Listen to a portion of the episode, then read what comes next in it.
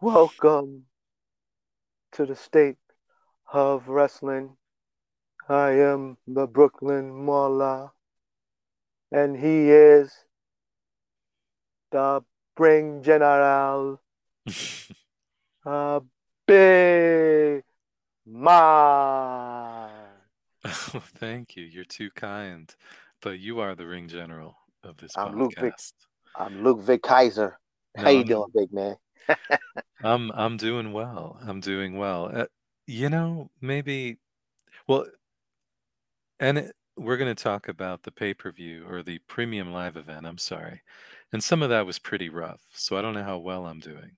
But the weather today is is really fall weather, and it's just beautiful here in our neck of the woods where we both kind of are. you know? That's right. So WWE had their premium live event, Extreme Rules, in Philadelphia, Pennsylvania, the home of Extreme. And the Mm, first match was a good old fashioned Donnybrook match between the Brawling Brutes and Imperium. And this time the Brawling Brutes have won. They defeated Imperium. Um, this was a hell of a match. You know, I have to say this, man, that Sheamus and um, Gunther, who had an Intercontinental Championship match on SmackDown the previous night, they and the one in Clash of the, the Castle, they have not had a bad match yet. I mean, this match is Mhm. entertaining as hell. These guys, and, and he say he, he's not telling a lie when he's saying he's having banger after banger after banger. Sheamus is like, and has have been having great matches with Drew, and now with with um, Gunther. mhm. Is it something with the European wrestlers here? Because they're having great matches, you know. Well, the matchups have been great for for Sheamus. It's his best work. Mm, Yeah, And you know, Gunther and Sheamus and this match really fit the people in it, especially Ridge Holland, who's maybe the least experienced of them all. yeah. Um, because this was perfect for him too. And of course, uh, we all love the little guy um, from the Butch. Brawling Brutes, Butch. I still wish he was dressed like he used to be dressed. But um, this really was something. I, you know, seeing, I kind of winced a little bit when Gunther went through the table. Not through the table. The table just kind of collapses these days. Um, because you know these are big, strong guys, and I don't want to see them get hurt. And it's always kind of funny because slamming somebody on the concrete floor is probably worse for them than the table, right? So, but that's the age-old story. But you're right, and I'll tell you, this was probably my favorite match of the entire premium live event. I didn't know that, and it was only the first match. Yeah, this was good. It was it was really good. I mean, uh, this was this was this left me satisfied. Like, wow, this was a good match. Um, it it, it had everything. It it was not not a, a dull moment in this match. It just you know, certain wrestlers have chemistry together, like maybe Sting and Vader, or you know, or Triple H and The Rock, Stone Cold and The Rock. You know, Mhm. um, you know, certain people just have chemistry together. Drew McIntyre and Roman Reigns. These guys have, you know, great chemistry. MJF and Darby. These guys have every time you put them together, they're gonna have a great match, regardless. You're right, and and I think part of that is they're they're great pro wrestlers. And what I mean is I read I read Ole Anderson's autobiography, and he wrote about to you know pro wrestling is you have to have to be a great pro wrestler. You have to have someone who has the ability to perform a wrestling or combat exhibition and be entertaining while doing it, unlike going, he wrote, to a high school amateur match, which isn't entertaining. And now that people know that it's predetermined, be able to suspend disbelief. And I'd say Gunther and Sheamus and um, Butch, and so far in his development, Ridge Holland and of course Imperium, they can all do that. Gunther and Sheamus can, if you put them in front of people who don't know anything about pro wrestling, they can have a wrestling or combat exhibition that's realistic and be entertaining while doing it. And even if you throw in some diehard wrestling fans who know that it's predetermined, will have their their disbelief suspended. So they check all those boxes, and Drew, and Drew McIntyre too. Exactly. So I mean, this, this, they, this, I haven't seen a trios. Man, these matches been better than the trios matches in AEW, and it's not even for a title. But I haven't Yeah. seen trios matches or triple um six man match tag matches as good as between two factions since the Shield versus the Wyatt family. Because those all both those matches was good as well. You know that they Oh had. no, yeah, I I agree. And if you think about just these the way it looks, like if if you have a circus, and let's say a Ringling Brothers decided to be pro wrestling, what would be more interesting? You know, the you know in WWE with this match particularly, we had, and I'll say this match specifically because we've seen some trios matches between you know similar styles. You want to see either the acrobat against the strongman or the lion tamer versus the strongman or the clown versus the lion tamer. You don't just want to see acrobat versus acrobat because then you need something else to make it interesting. And this had this had strongman versus strongman, but also you had some some other styles mixed in. So I think there I think there is a, a I think there is a strong reason why this match was so good, and it's for those reasons we mentioned earlier. Also, I gotta say this is that when they brought up um when Gunther and um Ludwig Kaiser when they changed his name, of course, and I and the, obviously you know they broke up Imperium on NXT. What the hell was Vince McMahon thinking when he just brought up um Kaiser and and and and um Gunther and not bring up um Giovanni Vinci with them? What what what was he thinking? Like that that made no sense uh by him not bringing up the, the, the whole package of Imperium, and it, it made sense to me. And, I, and you and and Triple H made a a, a very a lot of uh, smart decisions, which he's making a lot of smart decisions lately by bringing him up, and because it was a two on, it was it was supposed to have been Gunther and Ludwig Kaiser against three people, Mhm. and uh, and it, that didn't make didn't work in their favor. So what was he thinking of not bringing up the full package of Imperium? He made a lot of dumb choices, um, Vince McMahon uh, with the NXT people, and, I mean, I mean, we probably not. Uh, I know you're not a lot of fans of a lot of NXT wrestlers, but you No. can't just bring wrestlers up and then do stupid stuff with them. Like you, like Karrion Cross, you bring him up and do stupid stuff with him. You, you know, let if you're gonna let the guy fail, but let the guy fail with what got him over on on the on Tuesday nights. You get Mhm. what I mean? At least give him an opportunity. Don't try to change the person. Um, it, it it's just real dumb. Uh, what he was doing. I, I, I mean, if you want to do that, then fine. Don't put NXT on TV. That way, people don't see who they are. We don't know anything them. When you introduce them the first time, then we'll, we'll introduce them as that. Then we'll know them and be, oh, if you want to do your research and go back and see, hey, they was in NXT under this name. Okay, that's fine. But once you show on Tuesday nights that this person is, is this go by this name and has this type of character, and then you bring them on your the, the up to the main roster the next day, the next week, and you ch- totally change that person the whole persona, and he still looked the same. Mm, it may, it's just stupidity. Oh, and towards the end, they were even changing their names while they're still in NXT.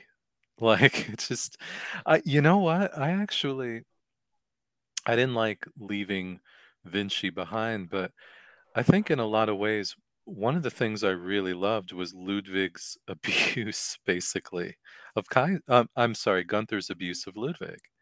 I think those two work together really well. And of the th- of the three in Imperium, Vinci I, I didn't really pay attention to, but I did when he was repackaged in NXT. I thought that was a different side of him. So I actually like how it worked out. And I know bringing him back up because, as we saw later on in the show, they brought up that Fantasma group. I think there's a little too many groups now, and that's a very Triple H thing to do, I guess. That's a very Um, AEW thing to do. Well, you know what? You can also Mm. say like Triple H is kind of you're right. He's doing a lot of things we're seeing in AEW. hmm So you have all these groups, and then when that Fantasma group comes up a little later in the show, and they take the mic and say, "We run WWE." First of all, nobody believes that. It's an empty threat, and all they're going to do is feud with, you know, some of those mid card trios groups. Well, So there's Yeah, too yeah. much of that, a little too much. you're right, and we talk about um Legado del Fantasma, Thank you. and and they and they come up, and Santos Escobar comes up, but they made their debut on Friday on Friday Night SmackDown by um assaulting um Hit Row, right? Mhm. Um, but there's Oh, one thing that was now now I per se was looking for a one particular person and wasn't there. I was looking for Elektra Lopez, and Elektra Lopez is no has been replaced by Zelina, a blonde Zelina Vega. She looks like a completely different person now. She does, right? I don't understand why they why did they um you know replace Vega with Lopez, Elektra Lopez with Vega. I don't understand that move. That was a bad because when S- Santos Escobar lost and he got and he lost his loser leaves town match against um against um what's my guy name the the mafia dude um Oh, your favorite. Yeah. Um, um, yeah, the uh, Don of NXT. Yeah, against him. So when he lost the match against him, he came back. He said to all of them, he said, "You thought I was going to leave you guys behind?" And Elektra Lopez got inside the, the truck as well and left. Um, Yeah. and uh, is um Tony D'Angelo who he lost to, um, Mm. who he lost to. So now she doesn't show up. What happened here? I don't know, and I agree with you. I really like Elektra Lopez. She works perfectly with the group. And I don't think I'm a fan of Zelina Vega, and I don't think this group really fits her. Like her strong suit is that she's the center of everything. She's not just another person in a group or the woman enforcer. That's the woman enforcer is Elektra Lopez. So Zelina Vega, I you know, I, I, I miss her old gimmick and I and um so I agree with you hundred percent. I think they bringing that back with her when she was with Andrade and she was just that little fiery thing. I think that's what they bring it back. So we'll see. Up next, um, an Extreme Rules match for the SmackDown's Women's Championship. Rowdy Ronda Rousey defeated Liv Morgan um, by um, submission. Um, Liv Morgan was um, was was was basically unconscious in a what was that? What we call that? An arm hole? It, well, it's had? called it's called sitting on her face. Yeah, sitting on her face. She was sitting on her face. she was smiling for a moment, And- and and then then she, she was smiling. she was smiling. Um, Am I wrong? This- she was smiling. no, she was smiling. She had a smirk on her face. Um, by getting getting um the She used pain. the Wheeler Yuta move, the bicep split. Yeah. Oh, oh, boy. Uh, um, this match was was okay. Um, you know, Liv did her her her what she did to Lacey Evans, the the flying senton onto a table.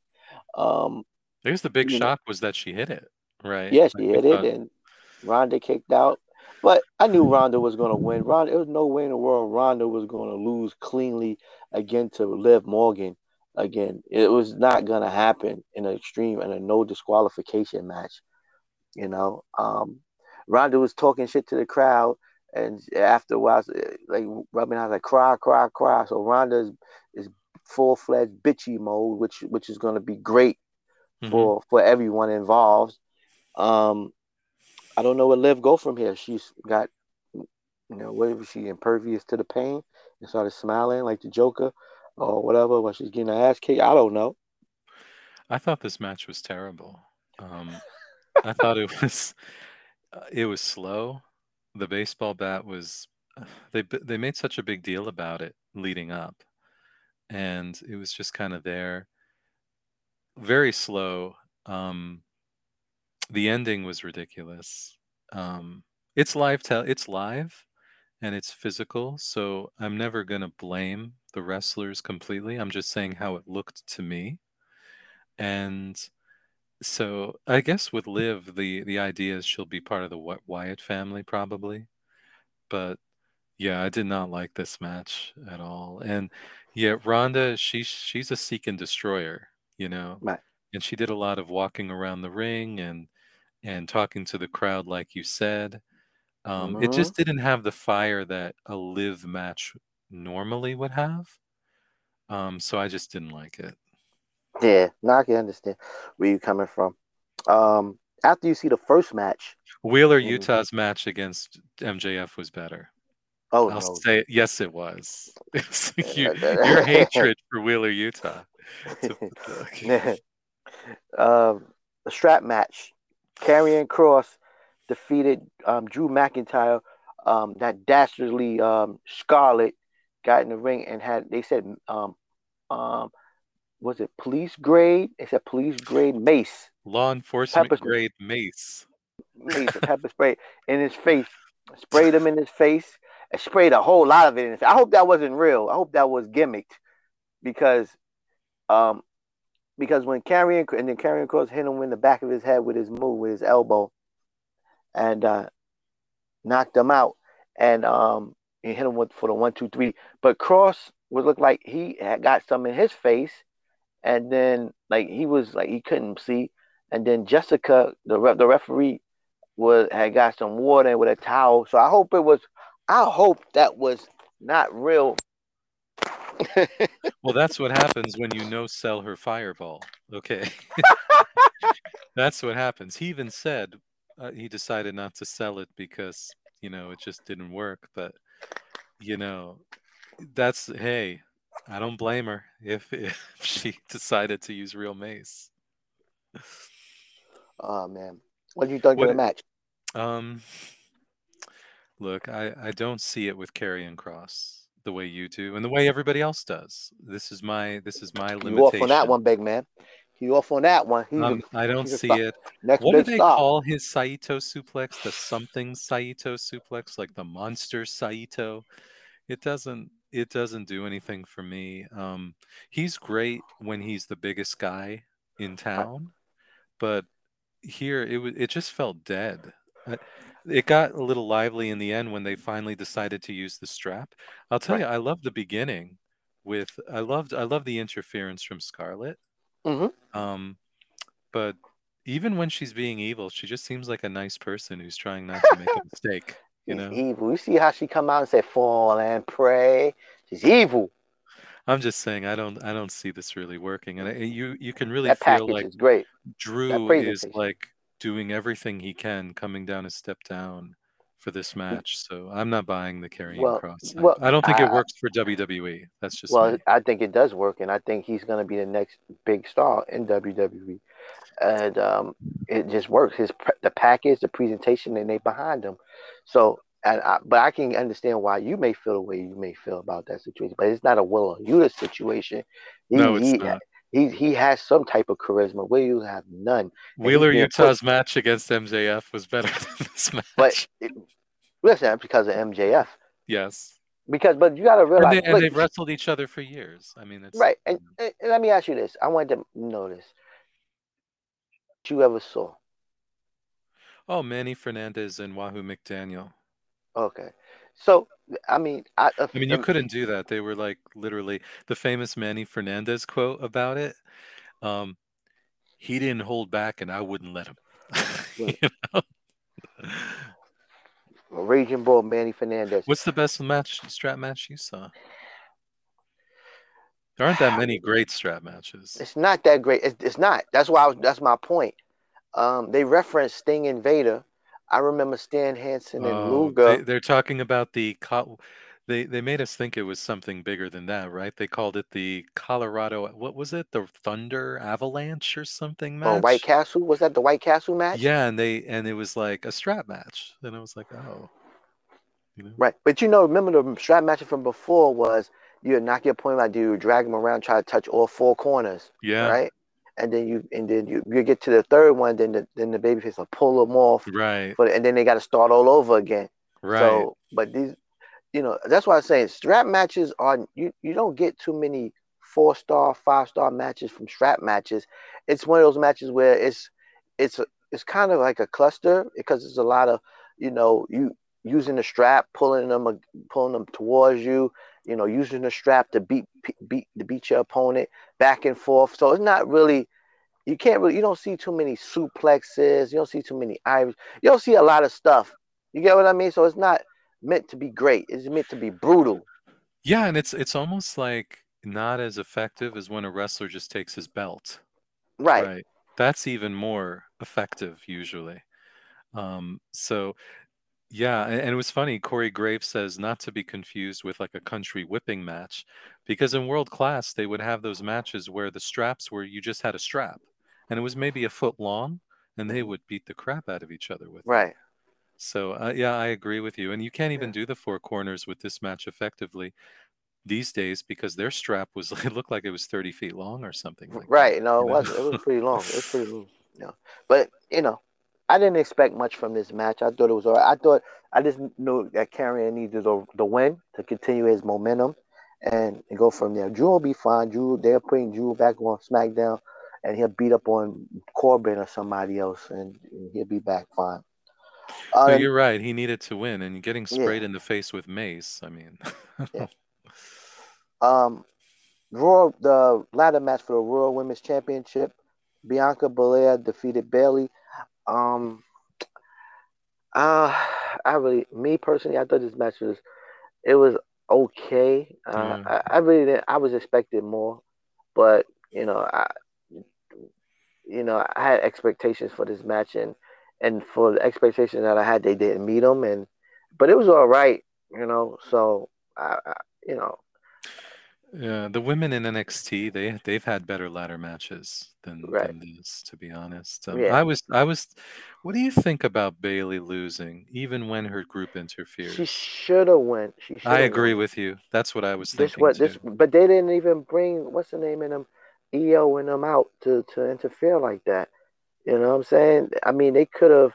They just not ready to give the belt to um, take the belt off Bianca. But this should have been a chance, to, the the opportunity to take it off of her in a gimmick match. I agree because Mauler, I don't even rem- sometimes I forget that Bianca's the champion. Right. They Mhm. haven't did her no justice. With she's like Sting, the female Sting. You know how back Yeah. in the nineties, Sting was better off chasing the belt Right. than with the belt. He didn't look right, but they had him gave him some crazy feuds. You know, they had him against Sid Vicious at Halloween Havoc. You know, they had him against the the the um the Black Scorpion. Was you know, Jake yeah. was he world champion when Jake the Snake and the No, Snake- was for the spin the wheel make the deal. That was nice. Oh, he wasn't world champion. I think Luger was at that time. Oh, that's funny because that's another case, right? Because the main event was Sting. Right. I think Uh, Luger was, if I'm not mistaken, for spin But the I agree with you that. Oh, and by the way, just to go back to a second about the um, White Castle match, do you remember the vignette with Harley Race wearing black tights and a black turtleneck, and he says to Vader, "Tell him about the games."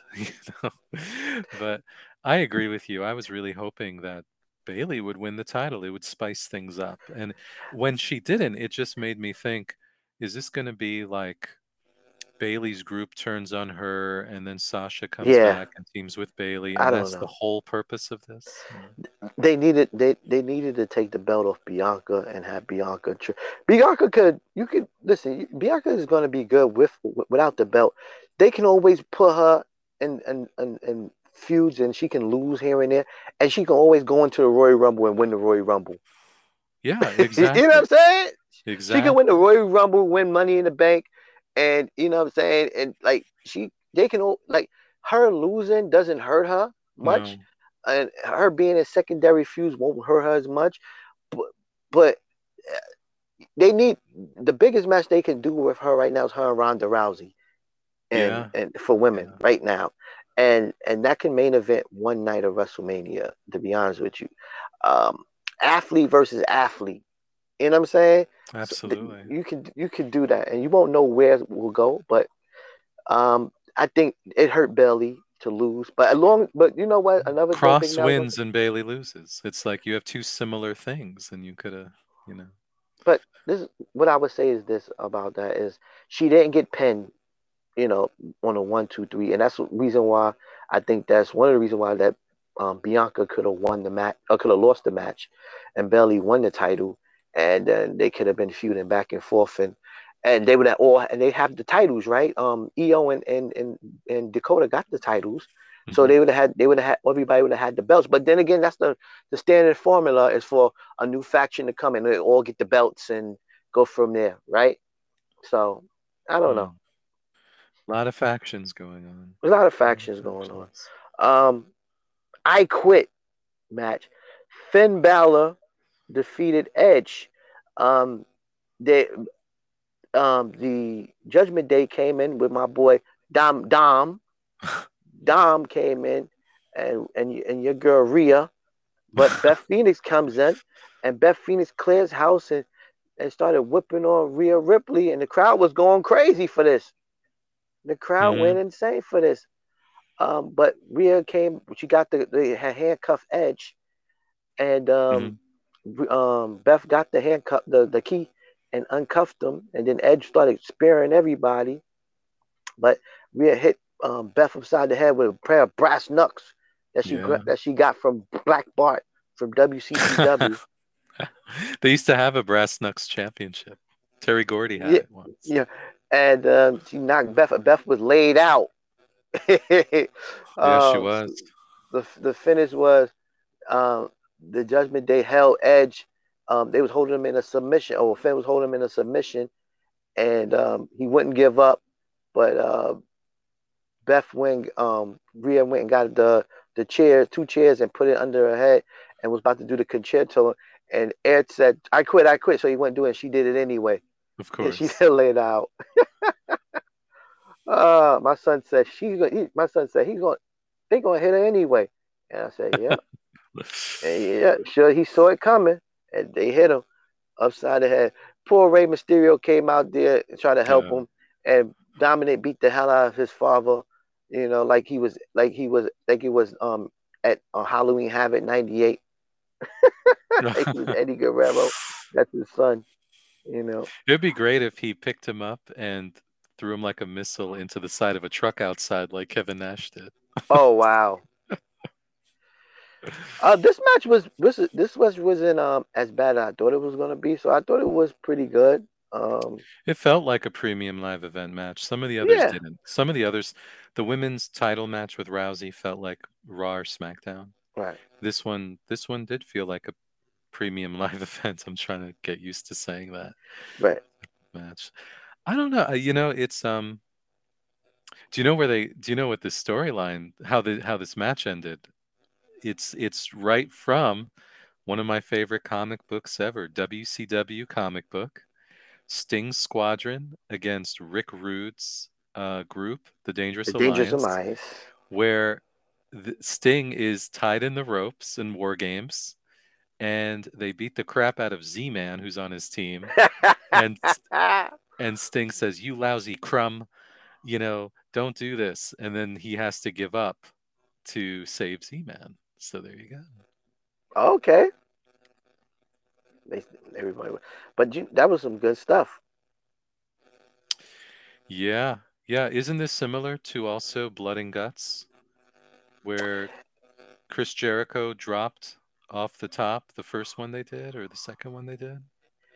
And MJF and MJF said, Yes. "Don't, don't do it." He said, "I quit, I quit, I quit." Yeah, I mean Yeah. that's, I mean that's the, I mean, Which yeah, also WCW magazine almost, right? Right. Comic book. I mean, there's the ways they can get around it by saying somebody saying I quit. I think like my the I quit match I always think of as, as um Clash of the Champions New York Yeah. knockout with um Terry, Terry Funk, And, Funk. and, and Ric Flair. And um you have to kill me for me to say I quit. And Terry Funk, who who just aligned with um Great Muta and Gary Hart. and Gary Hart, yeah. And you know, he's from the Double Cross Ranch. And was Dick Slater there too? Was he one No? I don't think he was there. And um, he he said I quit. Um, I I that that was like they made Terry Funk the big bad Terry Funk say I quit. I, I think that never he never recovered from from that. Um, No. you know, because because remember they did that at, at Glory Days.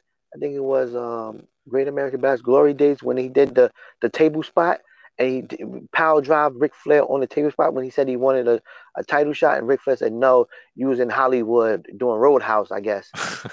and um, he got mad and he attacked him, and that was a blood feud. You know what I'm saying? But I think they should have never. He should have never said I quit. I think they should have found a way of someone else of Gary Hart throwing in a towel, uh, a la Arnold Skaaland, but I don't think he should have said I quit. So that's the reason why I say that to say now is they they use those those um they they have people say I quit instead of with somebody else or trying to protect someone else as a heroic act instead of them, you know, saying giving up.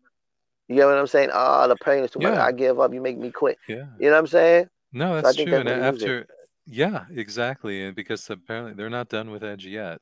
Booker T said that Edge should retire, which is interesting.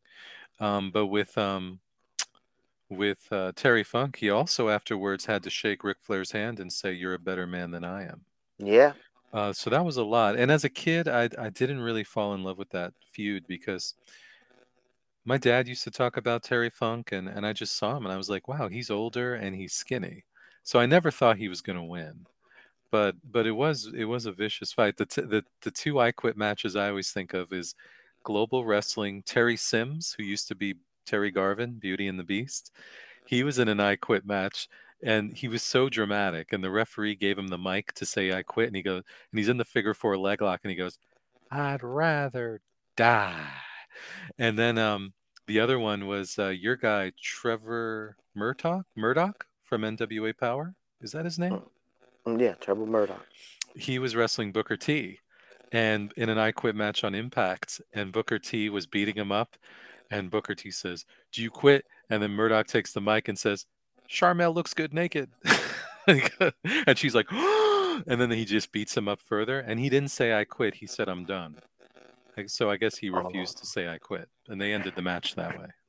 Oh, okay. Wow. Yeah, man. Um, another I Quit match, which it goes down to WWE having funny um endings, was The Rock and uh, Mick Foley Oh, that's when right. they had that. But you remember, the, the Mick Foley said never said I quit. Remember, it came on a loudspeaker. Is that uh, of a previous recording when he was doing a promo, and he said I quit, I quit, I quit. They never paid off, just like the demon when the, the ropes fell. They never said who did it. They never said the corporation did it. They never said who did who who played who who was in the back who who got in the truck I and totally ordered them to play that. Nobody never said that. They, I they either that forgot off. that, or I never or I never remembered it at all. Yeah, I mean, I- never or paid never it. knew that. That's amazing. Yeah, You're they right. never paid it off, man. Um, but you know, but this one was pretty good. Um, up next was the main event, um, the pit fight. Daniel Cormier, UFC legend, um, was the special guest referee. Um, I guess for Matt Riddle and um, Seth Rollins, who was channeling his inner Rob Van Dam. He had a Rob Van Dam inspired outfit on, which was cool, man. He, Mhm, he's, you know, the whole effing show of Seth freaking Rollins. mm-hmm. Um, I, didn't really thought this match was flat. To be Yeah. honest with you, I um they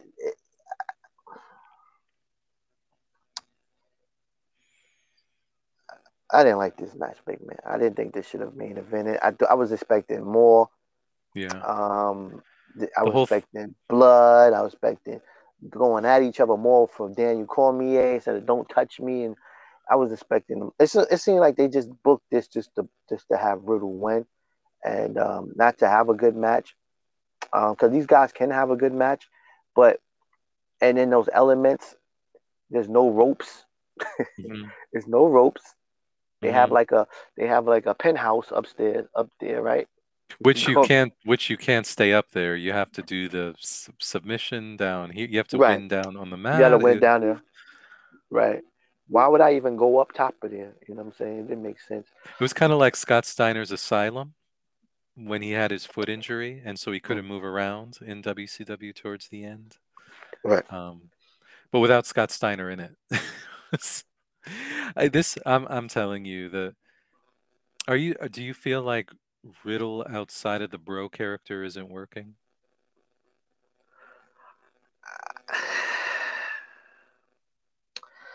I would say I would say it, I- it depends. I'm I'm I'm night and day with this character. I think they did so much damage with with with Riddle, Matt Riddle, and when and I can't take him serious as a title contender. When Vince did this, this is Vince's fault. When Bobby Lashley won the belt um, at WrestleMania 36, he, his first feud with, with um with Matt Riddle, and he beat the hell out of Matt Riddle. I mean, he literally beat the hell out of him and made him look like a jobber. And um, that right there still sticks in my mind for some reason. Um, I mean, I, I know Triple H is really trying to make Ra- Matt Riddle a title contender, but I mean, he he had his match with Roman, and um, he did pretty well. He did better than Fo- Montez Ford in his match with Roman. yeah. Um, a- and um, so I, I don't know. I, I I mean, I say one day I say yes, one day I say no. Last night I would say the match was flat, and I say it was it was flat. That's what I would say. Uh, the guys tried, but it's just that it was. It's like that match was just built for the ending, and people was, and the people were chanting, "We want Wyatt, we want Wyatt." Yeah. and um and I had something to say about that. Why wouldn't they just you know put get that out the way? They they did them they did them they did Matt Riddle and Seth Rollins and Cormier a bad disservice by having the main event that that that um Yeah. event and they didn't have the reveal when you knew the reveal was supposed to happen that day and it hadn't happened yet. So they knew it was going to happen. Either it wasn't going to happen at all, or it was going to happen after this match or during this match, and the people were just wanted to see that, the payoff for that. They didn't really care about that match. So they did by the, the match placement, they did a disservice to Riddle, Cormier, and and and, and Rollins because that match should have it deserved. Um, it had a feud. Um, it deserve it's a blood feud to be honest with you, and it deserved. Um, you know the the spot be on them, but it wasn't. It was on what what was coming next, or what they Mhm. thought was coming next, and it's unfortunate because everybody. I was looking at the clock. I'm like, well, what's going to happen? When are they going to pay off this White Rabbit stuff? You know what I'm saying? Wasn't even thinking about this match, and they did a disservice to them for that. And they're handing out have been. masks like during the event and and, like yeah, I I agree and and the reception for Cormier like you said didn't do him any favors. Jimmy Smith who's now released from WWE he he's been doing some interviews and he and he talked about how Daniel Cormier got no reaction from the fans. And he said he's not surprised. He said this idea of the UFC and WWE crossover is is is kind of it's not realistic. He says Brock Lesnar and Ronda Rousey are crossover superstars through the media as well. But he said, you know, when Bellator followed Impact Wrestling, half the audience from Impact tuned out even before the first segment of Bellator was over. And that kind of explains why, for example, when Lesnar got destroyed in his last few matches, and then when he won a match but tested positive for performance enhancing drugs and was that was thrown out, it's almost like WWE fans didn't care or had no idea. And he They didn't said, you know, they didn't care, or like I said, maybe they didn't really know. Some of them at least. And he said, Look, Daniel Cormier, and this is what Jimmy Smith said. He says he knows both of them, he's covered both of them. He says Cormier and Lesnar, Cormier he believes would win handily over Brock Lesnar because they're both wrestler, wrestlers, and Cormier is a better wrestler than Brock Lesnar. And he says, but nobody cares. So there were a lot of things going on here. I don't. th- Seth Rollins is kind of. Um, this is an imperfect comparison, but it's almost like Eddie Kingston. Every match is a blood feud, right? Everything is him going to 10 on somebody. So by the time you get to Rollins, who's like his third or fourth feud in a year, I'm not really that into it. Um, and yeah, I think Riddle, I like watching him and everything, but you know, I'm not a big fan of his because of the way he trash talked so many, like Goldberg and and some of the others. And like you said, this was flat. The crowd was flat except for Bray Wyatt, and um, not a great, not a great night. But I, uh, great. but I think if you and I were walking past it, and and you, this isn't the event I would go to. Let's just say that. But right? Based on the card. right, and no no Roman, right? No, Roman. that- and No on the Roman. website, on their website, it's all about Roman and his upcoming match against Right. Logan Paul. Right. So they're not doing up. they're not they and and it's I I I understand why they doing this because they they they're trying to you know work because Roman has really put him in a position where he's not going to work as many dates then he's holding all the belts so they trying to keep you know the attractions the the attractions right the no Bobby no Bobby here No. right? So, uh, no, no Austin Theory, no Gargano, uh, right? None of them. That's fine. Um, I'm just saying they they No, they, I they, they, they featuring him as a big time star, right? He's not on it. No Ciampa. They try to put the Miz on by putting him in a backstage segment, but no in ring for the Miz, right? Right. So, um, you mentioned no Gargano. I'll say no Shotzi no, with her no tank. Shotzi, I mean, this is extreme rules in Right. Philadelphia. I think she would have done pretty well. right?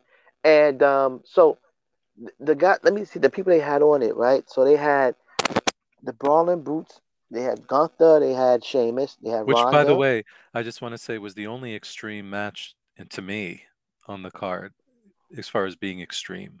Some Right. of the strap shots from Sheamus, I'm sorry, some of the strap shots from Drew to Karrion were whew, to the neck, especially. But I didn't really feel like this was very extreme.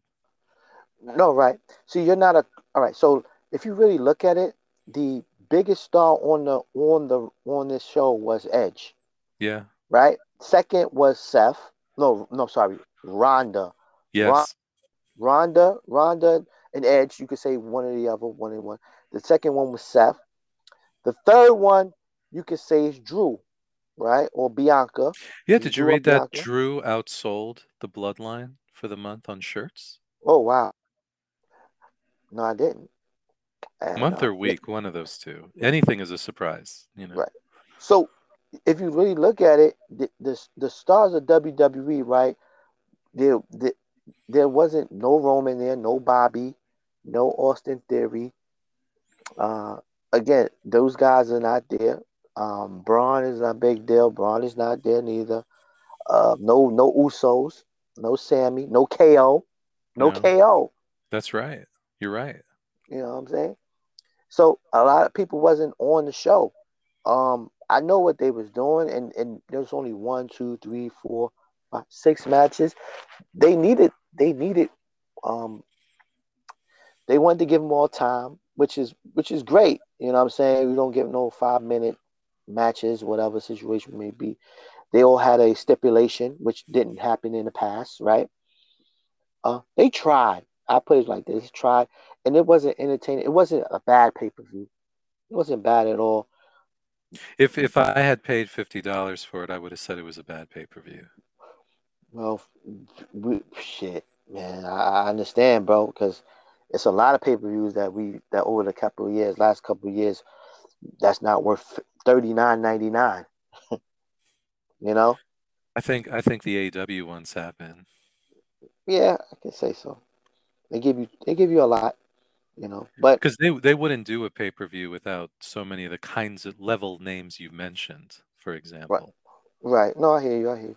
Well, I mean, they got to figure it out. So I guess we'll see what happens at the next big one. Um, By the the way, end I, the day, I said no extreme.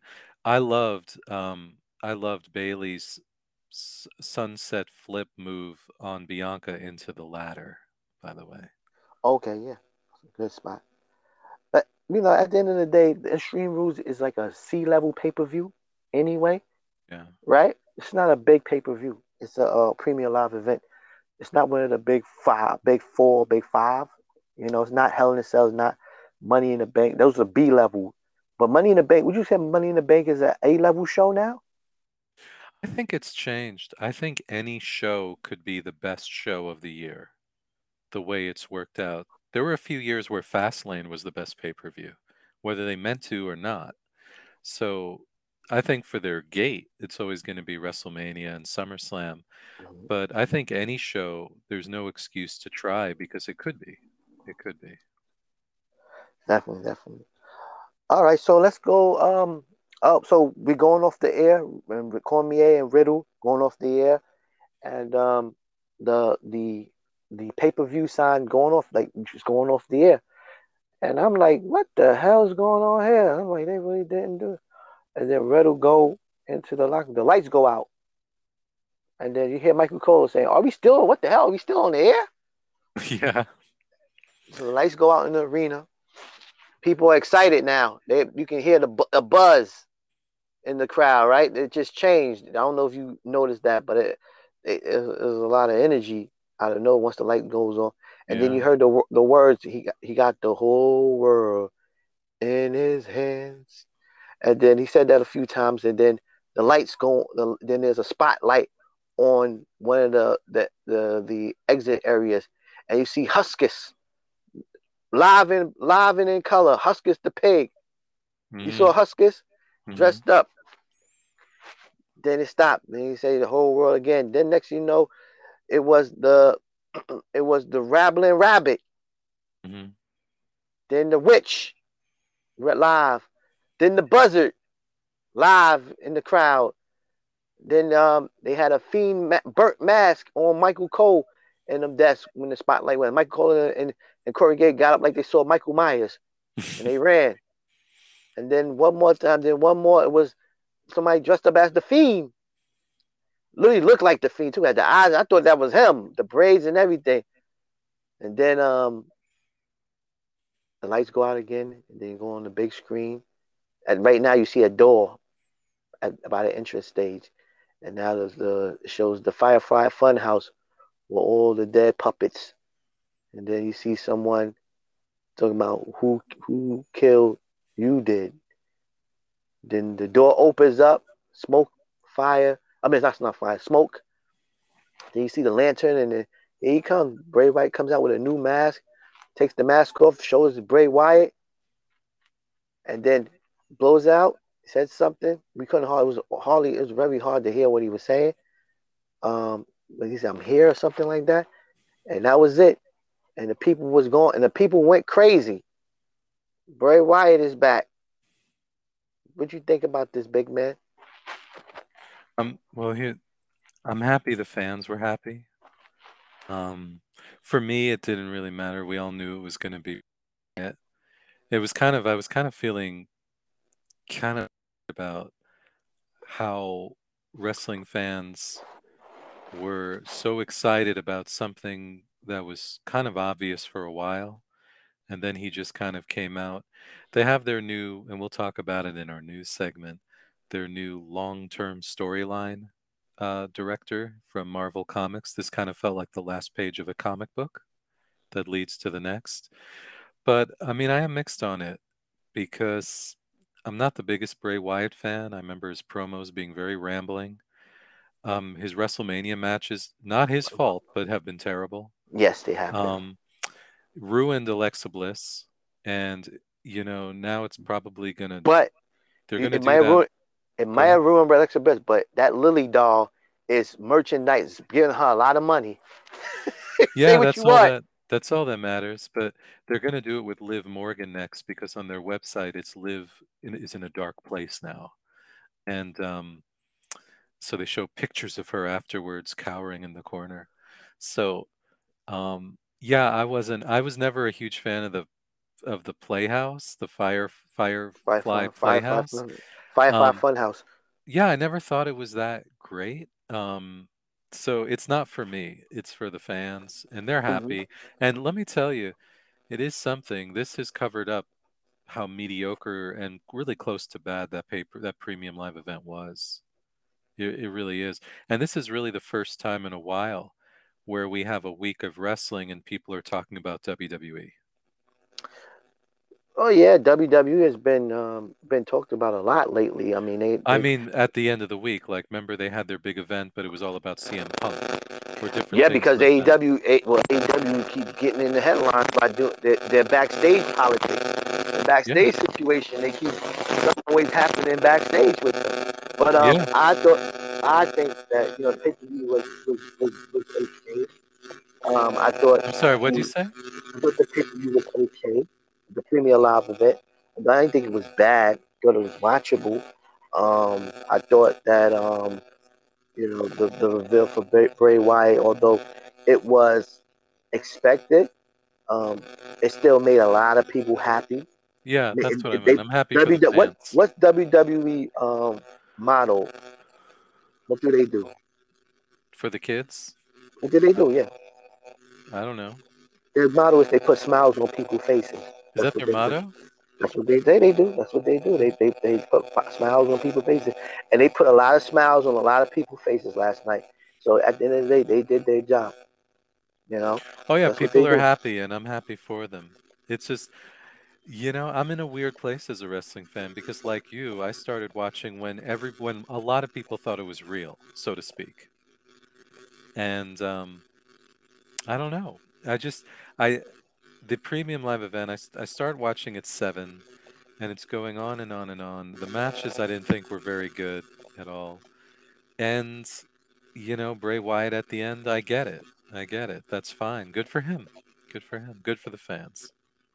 yep, the fans are Where do you happy. where do you think he fits in? Like I don't know. He's the biggest thing. Where See- where are they going to put him, and I how don't- much time in this show is he going to be? And what do you think? See, big man, we went through this already, right? Or with, with him, right? He came out when they first came up the Wyatt family. They they they they booked him strong then because remember the Wyatt family went over on the Shield twice. Yeah, that's true. They beat him twice. Um, he he he was an integral part of making Daniel Bryan the Yes movement, making Daniel Bryan a star. Him in that cage, that cage match that he had with Bryan, with Bryan Daniel, with Bryan, with Daniel Bryan, and his which which when Bryan when he, was supposed to have been in um in the Wyatt family, and he Oh, that finally changed it, and that had everybody in unison doing yes in the cage, and he turned. That was Bray Wyatt did that.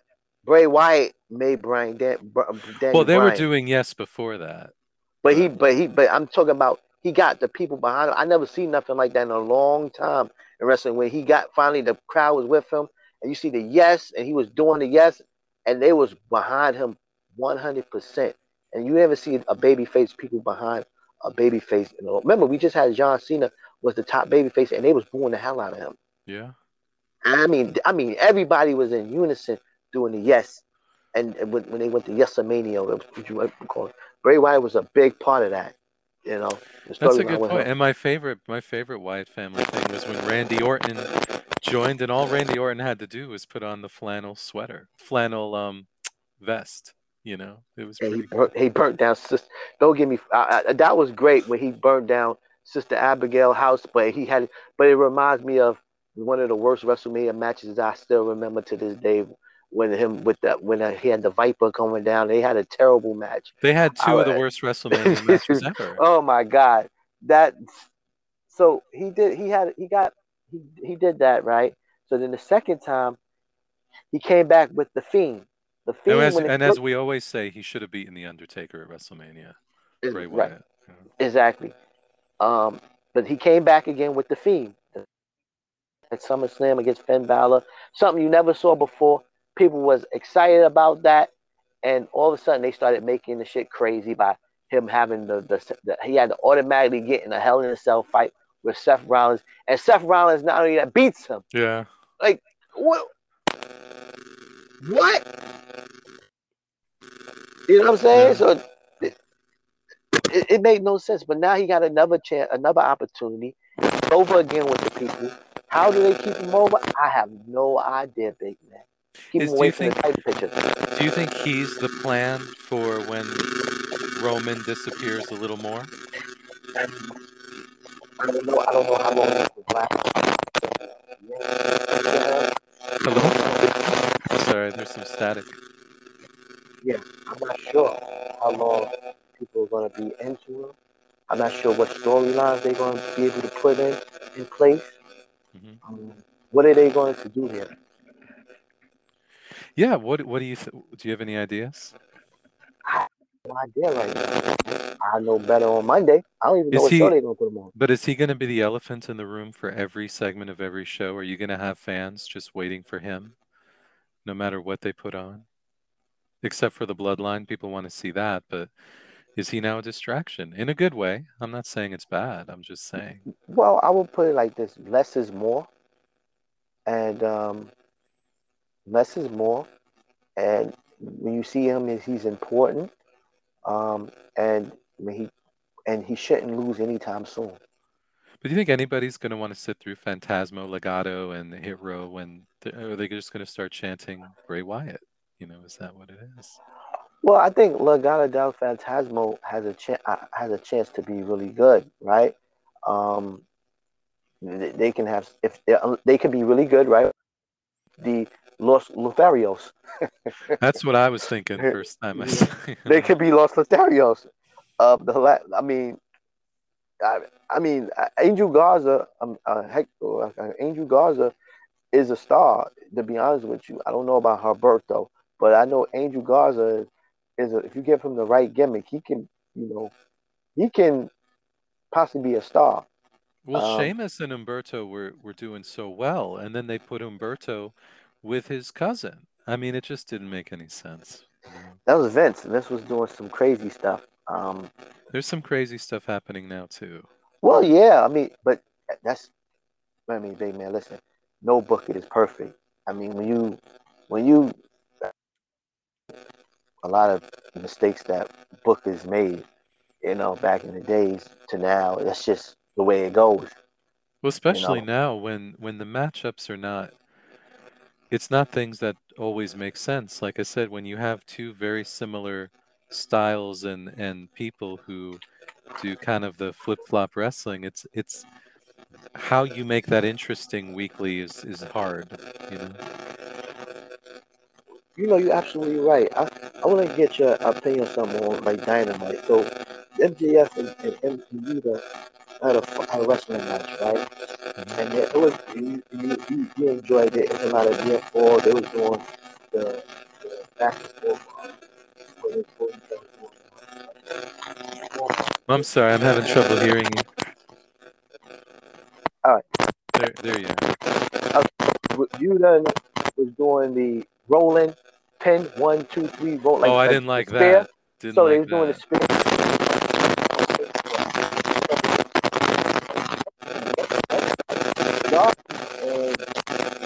I'm sorry, I can't hear you again.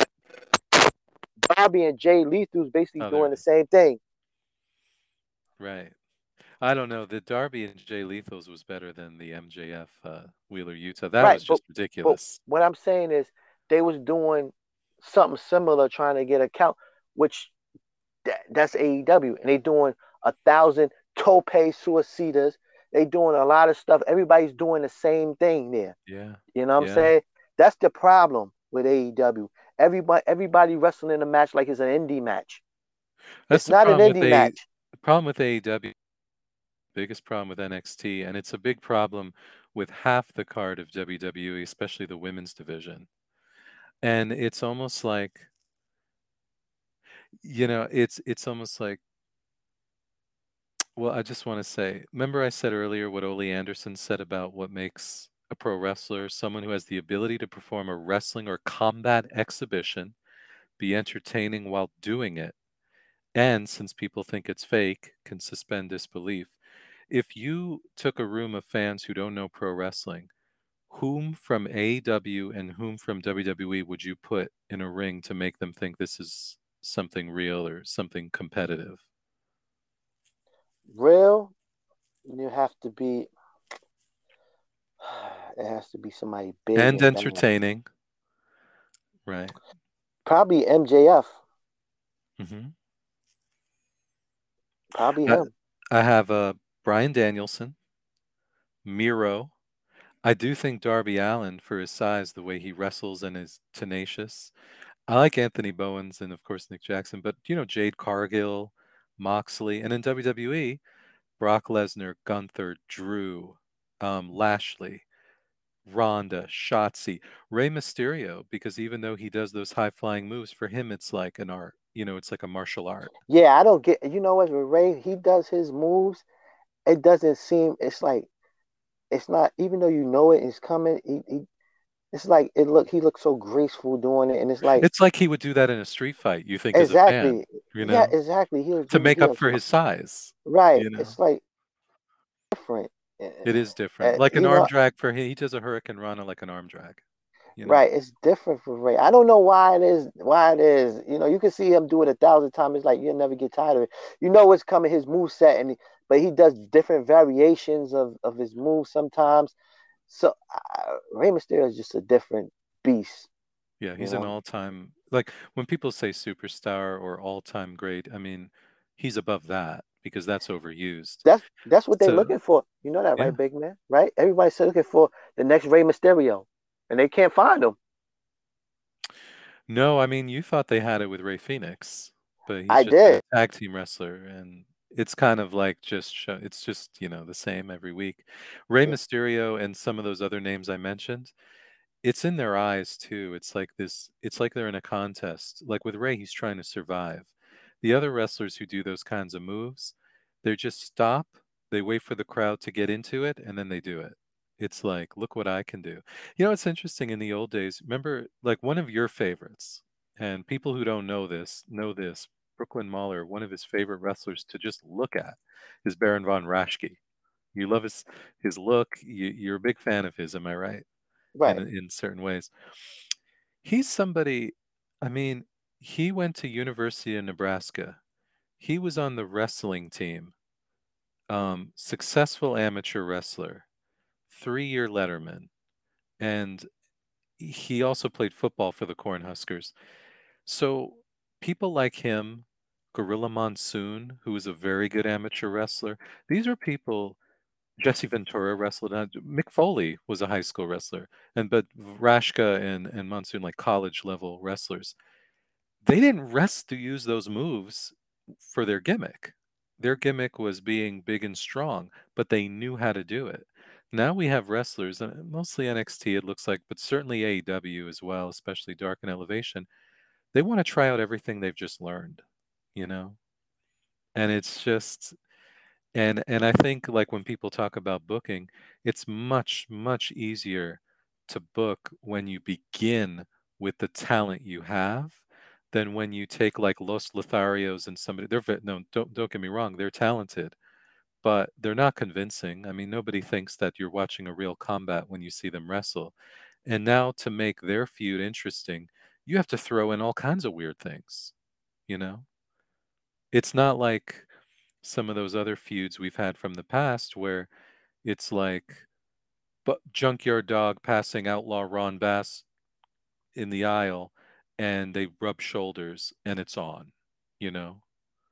So they have to work harder when you have, like I said, it's like a circus, but instead of the lion tamer against the strong man, which could be, you know, Drew McIntyre against Sheamus, you're having the acrobats against each other. Why does one win over the other? I don't know. They're all the same.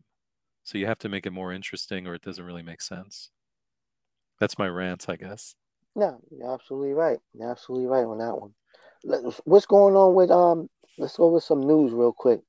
Um, the Sammy Guevara and Andrade I, I think that's a good idea because I'll be honest, I thought that this three-year dynamite this year, um, this was this the anniversary? Three-year Yes, it anniversary? Yeah, It felt like it felt like amateur hour. It felt like amateur hour. The announcing without Jim Ross, I feel like I'm watching mystery science fiction theater. That show three. Th- it's it's just it's like they're making fun of it. They're just sitting back laughing. Um, the matches weren't very interesting. Um, it just wasn't a good week for AEW at all. And whatever Jericho was hoping would happen kind of got overshadowed by what we're about to talk about, Sammy Guevara, right? Um, right. by the way, Mox signed a five-year contract extension, so good for him. Um, so yeah, so s- How long will it take for him to be out? How long will he going to actually get out of it? I don't think so because I actually think he's um part of his deal he wanted was about coaching and things like that. I think he's Mhm. thinking about he had a child now with his wife, and they say Renee, his wife may be coming over. So I think he's thinking about after Oh no, you know, wives and, and AEW doesn't work out. Uh, unless she's like your sponsor, basically, or like your support, because he has demons, right? Mhm. Um, so yeah, so Sammy Guevara, let's talk about that. Um, Andrade El Idolo did an interview, Spanish language interview, on um, Mas Lucha, and it was it was pretty. It covered a lot of things. He offended a lot of people in a way. He he talked about AAA. He said they didn't give him more money when he brought Ric Flair over. He said they had him show up at 11 a.m. for Triple Mania, Triple Mania, and he said all they gave him was chips and nuts, and he had to go out and get his own food. Konnan responded and said, "It's a third world country. We don't have any budget for food and catering. We gave you the best we could. Everybody had to be there at 11. It was my idea that you ask Ric Flair. Yes, we owe you a favor. Thank you for that." But he's a bit of a diva. He likes him personally. He's a bit of a diva. So he says that about AAA. He says he doesn't ever want to work for CMLL again. He then says um, WWE, he likes Triple H, but he doesn't like the work schedule. He likes the schedule of AAA, but then he talks about, he says, you know, people say, oh, Sammy, Gu-" the quote that we'll hear, you'll hear people say is, Andrade said Sammy Guevara complained that he hit him too hard. And so this is wrestling. If I hit you too hard, you hit me back. That's how we do it. What he said in the interview was, there's this guy, I don't know his name. What what's his name? And he goes, "Oh, Sammy Guevara." Yeah, I don't want to say his name. Yeah, him. So Sammy speaks Spanish, right? So Sammy wrote uh, on Twitter, um, because uh, Andrade talked about uh, Sammy wrote on Twitter, El, you know, you are a jobber, a favor hire, be grateful, and he called him the B word. And then Andrade responds, I said it to your face because in the interview, Andrade says, you know, like I, I walked up to you and, you know, face me like a man. So Andrade wrote, I said it to your face. If you had a problem with me and you said nothing, I won't beat your ass because I'm a professional. Don't be scared. When I say something, I name names. I'm not scared to get fired. Hashtag Sammy. And Jose, the assistant, wrote, I was there and can confirm this incident happened. And then um, Sammy wrote back, You didn't say, you know, S word or anything to me, you liar. But here's some truth, you ungrateful prick. You would be jobless if jobless if it wasn't for your dad-in-law. Are you really mad at me or mad at yourself for failing to get over for a second time, second in caps? Just go to WWE like we all know you want to and F off. And then, as you told me how, and I looked it up, Ricky Starks, man, can my coworkers just shut the F up? And then Andrade wrote about, I'll see you. Uh, he wrote, um, okay, I'm a liar. See you on Wednesday. I'll tell you to your face again. And nothing you say, and nothing you say that you do not have any problem or something. So then apparently the report was Tony Khan met with them both. He let Andrade, he says, nobody's going to get into a fight. And Andrade, if you start a fight, I'm not going to fire you. So you can go to WWE. So the report from Meltzer, and Meltzer said he heard from five different sources who were there. Three of them had the same story. So the initial story was Sammy shoved him and he hit him back. The three consistent stories was Andrade was the aggressor, punched Sammy in the face twice, not very hard, but twice, and then was sent home, not fired. And this is big because this was supposed to be the match he was going to have is kind of an important match for people who remember Brodie Lee, right? It was his match against 10 Mask versus Career. So your thoughts, Brooklyn Mauler, your analysis. Okay, so um, Sammy Guevara started all this. I mean, um, even though uh, Andrade said some things, but Sammy Guevara, he took this to the next level by calling him a favor hire. You wouldn't be here for your father. Um, you called him a bitch. You know, he called him all. He said all that. He he took it to the next level. Sammy Guevara, you know, and Sammy Guevara talks a lot of shit, you Mhm. know, and uh, that's just the way he. This is Sammy Guevara's second incident where his mouth got him into some trouble. The second time, the first time was with Eddie Kingston. Do you blame And- him for that? Everybody was saying Eddie was fat. Everybody said that. Well, well, guess what? Eddie, Eddie, Eddie. They said Eddie pie, pie faced him or something. yeah. Eddie was sent home. Eddie was sent home for two weeks. So now Andrade, he said all these things about Andrade. You know, call him a bitch and all kind of stuff. Uh, say he was a favor house. Say he couldn't get over on the second. so the second time, really disrespected him. You know, Mhm. um, he let some fury go. You know, he unleashed some fury on Andrade. So Andrade said he'll see him on Tuesday. And um, I guess I mean Wednesday. So he saw him on Wednesday. They got into an altercation. A lot of reports are saying that, you know, because I can't listen to Meltzer. Meltzer is an AEW guy. He don't really like the WWE portion of AEW. It's two factions of AEW right now. Mm. It's it's it's the WWE portion and it's the the homegrown AEW portion. And Meltzer is not really him and Alvarez. They're not really anybody that's got any type of ties or wants to go to WWE. They really not really, you know, show any type of favoritism towards them, or they really show their favoritism towards or report more or lessly more likely towards the guys that in AEW. Right. Um, I mean that's just the way it is. They took the, the That's the, the- pattern. That's the pattern. they took it with, with CM Punk. With CM Punk, they took the, the, the elite side and say, well, CM Punk has caused all of this, and you know they was you know Ace still, and you know all this stuff, and you know I a vested interest in AEW. They are, he's an uncle to them. He's Uncle Dave to them. Mhm. Um, but sometimes you can't, you know, they, yeah, they're blinded by their favoritism towards AEW. You know what I'm saying? I mean, but that's their, their choice. So you can't really listen to them, so to speak. You gotta listen to the um, neutral people. Now, I don't, I haven't read any other reports. I don't know what Fightful is saying, what Sean Ross, Sean is saying, but I'm hearing that you know Andrade punched him. Sammy Guevara, um, they broke it up. People broke it up. Um, Andrade got sent home.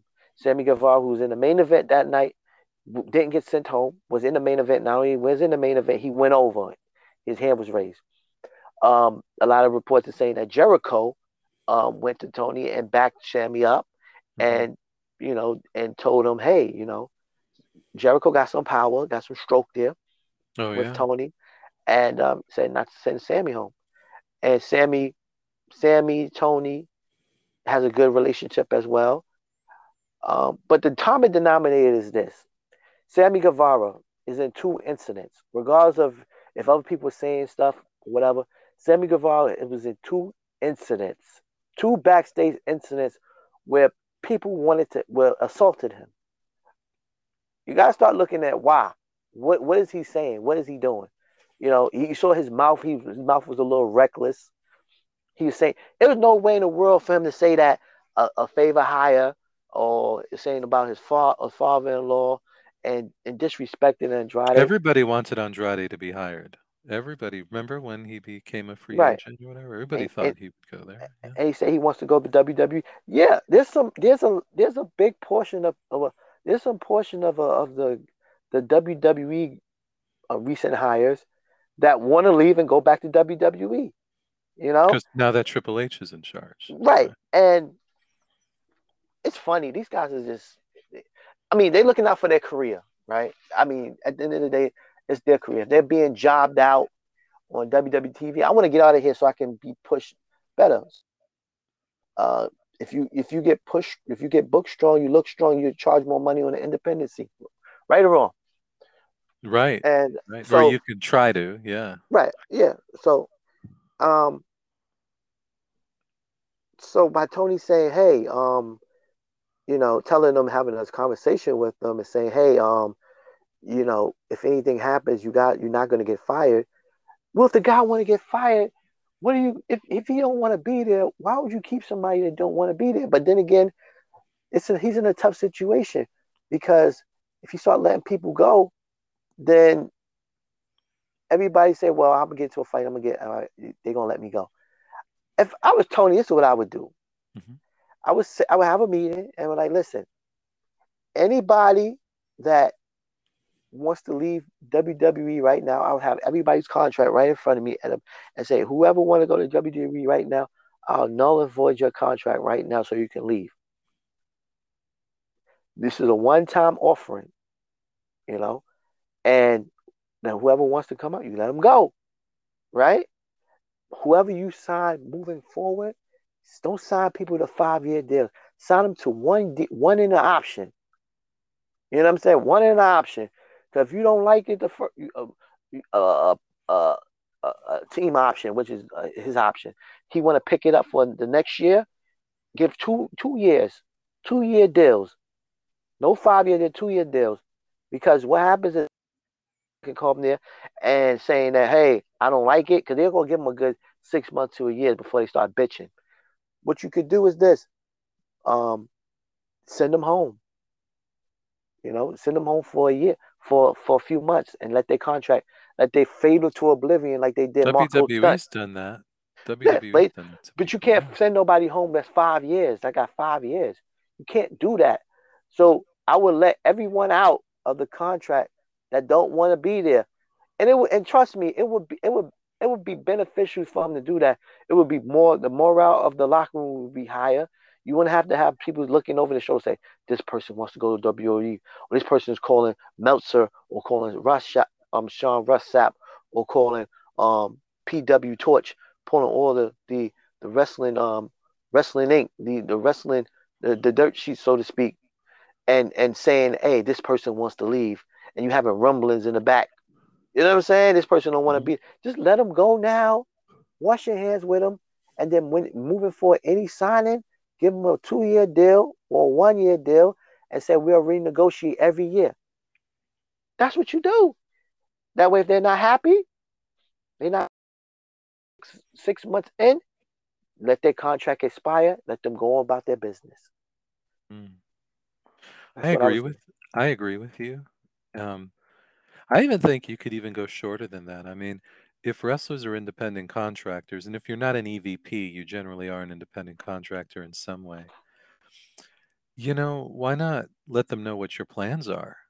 You know, you have storylines, you have these ideas. I mean, that it could last the length of that. If you only needed, like, if you only have a vision for somebody for three to six months, that's okay. You can contract with them for three to six months and then see what happens when it run its course, right? right. Exactly. Like, and see, and and that'll give them some hope. Like they'll put more into it. Um, it's strange about, you know, I, I'm I'm pro Sammy in a lot of ways. I feel like I feel like he's put his brain, neck, and body on the line for AEW with the He things did. he's done. I mean, So they Andrade El Idolo with the flowing through the flaming table. that was, I mean, I think Sammy, it's been even worse with the stuff that's happened to him. Um, I think he is valuable. You know, Andrade does not have a supporter in Jim Cornette. Jim Cornette and um, Brian Last, they were saying, you know, the mistake was Tony Khan signing for Andrade for five years because he hasn't contributed. Now, you could, people, of course, are going to say he hasn't been used well at all. He just goes around signing people. But his merch doesn't do well, Brian Last says. The matches, you know, he's, it's not, um, the entertaining side hasn't been as high as his technical side. If there's somebody who wants to leave, it might as well be him. You know, this isn't the same. This isn't Punk. This isn't Bryan Danielson, who's probably going to leave at some point to go back to WWE. Oh, yeah, he's he's always said he loves it. Um, so why to keep Andrade? I don't know. And by the way, this is the best case. This isn't the worst case scenario. The worst case scenario is if what's happening here is what happened in the sumo wrestling world in Japan a few years ago when the sumo wrestlers were working together to throw matches and things. Like if Sammy is helping Andrade get out of his contract, that's even worse. If you have Oh, I never thought of that that. angle. It's possible. It's possible Oh, I haven't so that angle. you you don't want that and um so it could be worse but uh, yeah i'm with you i i, I think anybody signing with AEW for five years and you don't know what that five years is going to be or look not. like you don't even know what the television contract's going to be after this no, year you don't. They they made they. I understand why Tony did it, and I understand why they did it. But at the end of the day, it's wrestling. Again, Yeah. your your career is being held by a person with a pen. you get what I mean? A person with a pen, and if that person wants someone else, you know, feel someone else is going to do better for their business than you are, they're going to feature that person. Someone got to win. Someone's got to lose. You know what I mean? And here's Andrade in this interview. He put down AAA that they don't have the money for him. He says he doesn't want to work for CMLL. He's trying to leave AEW. Oh, and by the way, he says Pro Wrestling Noah reached out to him and he declined. So he's got one option, you know, WWE Right. or bust. But look, if he thinks he's going to go there and now be the biggest star over there, look, if he's there, if he wants to go there just to be where his wife is, great. But if he has illusions of of being the biggest star in the world, I don't think that's realistic. I don't think so neither. Not right now because the biggest thing that could have got him over was him and Zelina Vega. That act was over. You know what I'm saying?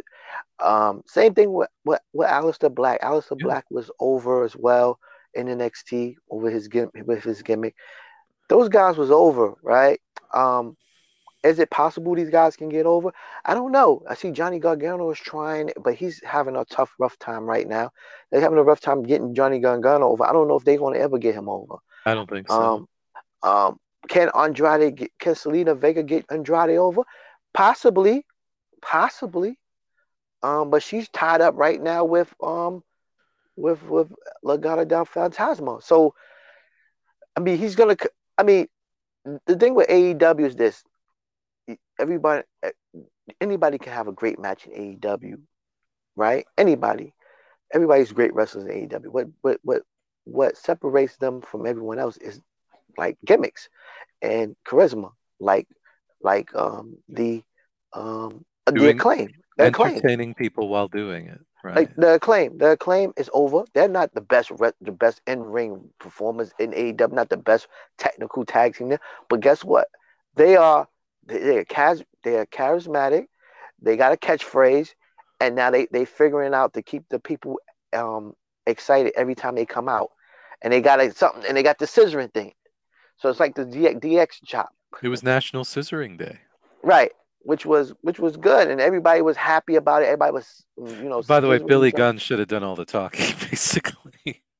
Right. Because your your guy Max, your future rock, I don't know. After that uh, mic work, when he's not rapping, it's a little different story. Isn't Right, it is. But they got to give him a. He don't have a character. His character is the rap, right? He's the shock rapper, Well, right? another once guy they- in w, WCW comic book, there was a rapper. He kind of looked like LL Cool J. Do you know what his name was? What? Punch Fresh. oh, and- boy. and he he put down uh, heavy metal Van Hammer and metal, and Oh, Van Hammer boy. says, "Hey man, you can insult me, but not my music." my man, heavy metal Yeah. Van Hammer. yeah, But we yeah, I think I think uh, he. They don't have a character. They have the the scissoring thing just got over. Him. The daddy ass. I mean, remember the, the the claim with the ass boy was to get them over. right. and um, they made a mistake with getting them, and, and all of a sudden they they got Billy Gunn got over, Bowens got over, um, Caster got over, and they broke them up, but they had to bring them back, and because that was over, the dance was over, and when something is hot, you have to go go with it. You know what I'm saying? And they're hot right now, so hot that. They the, the WWE countered. I don't care what nobody said. They countered by bringing DX back Mm. and because Scissoring Day was better. I'm sorry. Right, I, and I'm saying that's they, you know, I mean, DX is old now, but you know, I don't know why they bring them back, but you know, they they they have to get beat up. I mean, DX can't beat nobody up. Right. You know, they can't. I mean, they have Triple to. H, he can't do very much anymore. Right, he can run. Right, he can run, but you know, some maybe Bray Wyatt will come and beat them up. You know, Uh, you know, I have a question. You mentioned Scissoring Day, which was the highlight, really, of of that Dynamite. To be honest, at least for me, um, if AEW Dynamite and Rampage were on up against at the same time Raw and SmackDown, I want you to. Which wrestlers or segments would you automatically switch the channel to go see. And let's start with WWE. So let's say you're watching AW, Dynamite and Rampage Wednesday, Friday, and you hear that this person's on now at WWE. Who's it that you're switching no matter Roman. on? Roman, and, Roman, S- Roman or Roman Zayn. and Sammy, like all together? Roman is Roman by himself. Roman with Sammy. right. You know, that's one. Hmm for for on the AEW side, CM Punk and MJF and the acclaim. Yeah, I like what you said. I, I actually have more I would switch over for Raw and SmackDown. I have for Raw and SmackDown Sami Zayn with the Bloodline, Uh huh. Gunther and Imperium, Uh huh. and the male models. They killed For- the maximum male models. I know. We'll see what happens. I know You because know he back. He LA. He LA Knight now. Um, and he's beating up both of them. He's beating up all of Yeah. them. It, it's, Now- it's over. It's over. Oh, you think it's done? So I guess it's they're over. gone. It's For me, for AEW, it's really acclaimed and Billy Gunn. yeah, it, it's it, that's a that's somebody to, to switch over for. Um, CM Punk too, Yeah. and uh, yeah. Oh, if he comes back. Omega. Omega for me too. I For I like? Omega. Uh, I know I you like do. him. That's so my guy. So uh you know what is it about pro wrestling? Is there something that we don't admit to ourselves that really some of the biggest when you look at the biggest things from the attitude era Oh onward man, it's really comedy that we like? I, guess because back because then, Tammy like, is let's say- comedy. Right? So I would say this: WCW back then, we'll switch over automatically for the NWO, right?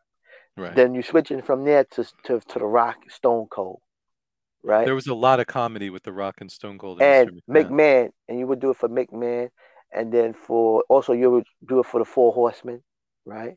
yeah Um, the Four Horsemen. So um, and then Goldberg when he first came out, you was we switched to Goldberg to watch Goldberg destroy people. not know. comedy not comedy not comedy, right? not comedy, no, no. But DX, DX, Rock, um, the Nation, you know. WWE you know- very big with the comedy when we look Yeah, they at it. they yeah. were, they were. Did you know? I was thinking about the Nation. Did you know that um, um, JC Ice and Wolfie D?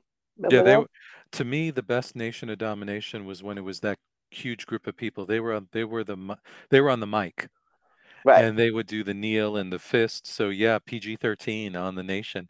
When they Mhm. got rid of all of them, I didn't like it as much. Did you know that was Bill Dundee's son? Yeah, and he's crazy. Uh, I heard. he, he's I mean, he'll use every word that you're not supposed to use. Uh, racist language, everything. Oh, yeah? He's oh my goodness. But he was in the Um, Nation. I know. And he did a he, did you see the famous Sean Oliver shoot interview with him? No. Scary stuff. It's in a hotel room. And there's a part where a fan writes in and says, you know, you're a piece of, and it's like every four letter word. And then JCI says, well, thank you. Where I'm from, that's a hi. How you doing? Yeah, because I heard um um Dutch Mantell, who's Mhm. talking about him, uh, say he had the most kids, illegitimate kids. JC Ice? Yeah. Wow. Um, Jamie Dundee. Oh, Jamie. D- Yeah. Wow. Yeah, man. Wow. Yeah, man. So, so let's roll through. Um, let's roll. You, let me ask you a question, real quick. Do you think Sammy Guevara should have been? Do you think Andrade should have been sent home? Yeah, because apparently from the conversation before, it's just him trying to sabotage things. And and look, he had an important match that had to do with Brodie Lee. Um, they were talking about the importance of it, and he doesn't care. He doesn't care. So send, he probably they they might not have known what he would have done to try to get fired. Um, do you think Sammy should have been sent home as well? No, I don't think he deserved to be. Again, I think that the problem with Eddie Kingston was Eddie Kingston. Sammy even said Eddie never said to me what not to say in that promo. All he said was he was a fat piece of you know what, which is what everybody was saying at the time. It's really not what he said, it's who said it, you know. Sammy's not, you know, CM Punk. Sammy's not these other people. So it's two incidents. If Sammy Guevara I don't consider this an incident. incident. I I think he's been the victim of two incidents. Um and so and he's, you know, Jericho's a smart guy. Jericho's very good for AEW. And I think he's been pretty even killed. And Well, that would You have know, killed their, their main event. They would have killed their main event match if if if if he wouldn't uh, um like who he's going else going to put in. Look, I'm a fan of Sammy, but I don't think they I don't think they really had to have him in that match. They could have put other people in that match. They could have put Jake Hager in that match. No. Mm-mm. but you know i but yeah i like sammy um and i don't think he deserved to be sent home and and we'll see what andrade does but Are they going to release Andrade? I think they should. If he doesn't want to be there, they should release him. Or he also said in his interview, he's the one that told them to get Rush. He said, I worked hard to get Rush brought over. And he's losing every week. he is, but he's and Brian Last says he likes Rush much better than than Andrade. I just think show Andrade, you know, Andrade is gifted. He's Ric Flair's son-in-law. He's seen like the good side of life, basically. Try to instead of treating him like an employee, treat him like an independent contractor and try to show him why he should be there and follow through on your promises. You made up a belt to to keep um, Pac happy, this Atlantic title or whatever. Mhm. And by the way, um, Jim Cornette mentioned not only Andrade, but he says Pac is another guy, and and everybody focuses on Jade Cargill is green. Well, Pac and Andrade, Pac is not green. Pac is an excellent technician, but he's boring, and his matches aren't. No matter what he does, it's not getting. Friday Rampage was hard. If you're a fan of Pac, Friday was the night for you, right? Rampage and then Battle of the Belts. I'm just saying it's like, but if you if you if you're Tony Khan and you're not releasing Andrade, and he has this long contract, and you're not bringing in Ric Flair as his manager, and you're not doing these certain things, show him why he should want to stay. That's on Tony Khan. You know, Bobby It Fish. is. Bobby Fish said it wasn't really an issue with Tony Khan. That the issue was he wouldn't meet with him and have time for him to to to let him go do in this tournament. And by the way, Bobby Fish is going to be on the on a the Floyd Mayweather card. He's going to be boxing. I don't think he's going to win, but he's going to be boxing. Well, um, so good for him. But I'm just saying, you have to really. Does he val? Does he make people feel as important? You know, what's um the coach uh, Nick Saban has a saying: "You're all going to be treated fairly, but you're not going to be treated equally." Well, show Andr- Andrade from the outside, at least when he first joined, was one of those people who would be on the top of that and do more for Andrade. He went through a flaming table. It it hurt him. He was hurt, Mm. you know. Just No, that's absolutely absolutely. But people right. people have commented though that when he went to AAA, he was supposed to be the leader of a group. It didn't work out, and I forgot who it is. He's now in a group. He's basically the follower that of a fifty-something year old, sixty-something year old wrestler. So it didn't really work out with him over there either, as far as the fan reaction. Right. So let's run through Dynamite real quick. MJF defeated Wheeler Yuta.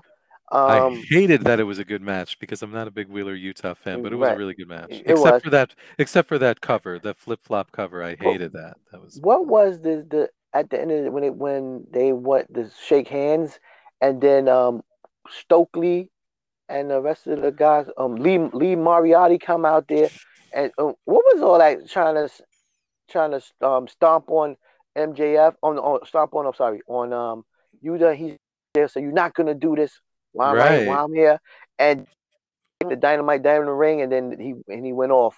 What was that about? Are they trying to break up the firm already? What is this? well, it should never have been put together, to be honest. Um, and and uh, people are wondering, is MJF going to turn? Is he going to join the Combat Club? Um, what's going to happen? Uh, yeah, I mean, Tony Khan, I think one of his habits is he's been putting like he'll attach mid to lower card to main event to try to a rising tide lifts all boats.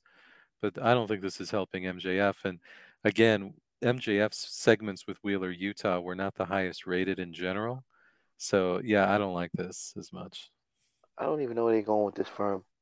Um, so the next it this, it was like looking in the mirror because Darby Allin defeated Jay Lethal, and then after Yeah. Lethal left, they try to shake hands, and then here comes Satnam singing, and and uh, they come in and say, "What are you doing?" Like, And by the way, Satnam Singh's voice is so deep, even even without a mic, you hear him, "Come on, Jay, come on, Jay," over the crowd. Come on, Jay. This was like watching NXT, where they, with men and women's matches, one after another, repeat the same thing over Exactly. and over and over. But then we got the TNT title match between Wardlow. By the And way, I was shocked. I was shocked that um, I was really thought Jay Lethal was going to win because he wins a lot of matches too, Right. Uh, and and Da- Darby loses matches, so good for Darby. And then the best match of the night for me was Wardlow versus Brian Cage. They was doing some crazy hurricane runners. Um, uh, we saw the the the uh, suplex off the first rope on the second Yeah. rope into the ring by Cage. Yo, these guys was going at it. This was a great match to me. Um, but you know, Wardlow gave basically buried him again with the Powerbomb Symphony. He gave him like four or five power bombs. I did not think that was going to happen. And then this has happened before, Mauler, where then they have people run in. Why couldn't you run in before the before the match? They run in, and here comes the the um, what do they call the um the gates of agony. Yeah, they're not. Oh, They're not Prince, good. you know who my new favorite person is? Prince Nana. That's Oh my yeah, new guy. yeah. He's- I saw him at Ring of guy. Honor, man. That guy is. uh I don't know if he's ready for main. He does. He's earned his place, but Man, I, that's my new Funny. guy, The Prince Nana. Yo, I have man, I have a Prince Nana funny. story. I I think I told you this before. When I was at VH1, one of the the lead the main attorneys calls me into her office, and I'm like sitting there, and she says, um, "You like wrestling, right? Do you watch wrestling?" She didn't know I did, and I said, "Yeah," and she said, "Do you have you ever heard of someone named Prince Nana?" And I said, "Yeah, I saw him at Ring of Honor. He was great." And she's like, "Would you recommend him?" And I said, "Absolutely." For what? And she said, "A friend of mine works for WWE. They're thinking of Prince Nana. She asked me if I know anything about him, so now I'll tell her, yeah." But uh, nothing happened from that. But that was pretty close. Prince Nana, that's my new guy, man. I need to see more of him. Yeah, he used to come out. Do you know who was in the embassy? He used to have with him. It was um, what's what's his uh, walking weapons wife, and he Um, had her okay. on a he had Jade, and he had her on a leash.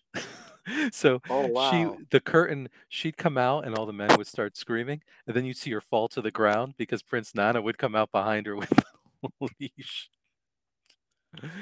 And then she was rescued by um, the one guy who's left from the uh, um, Undisputed Era in NXT.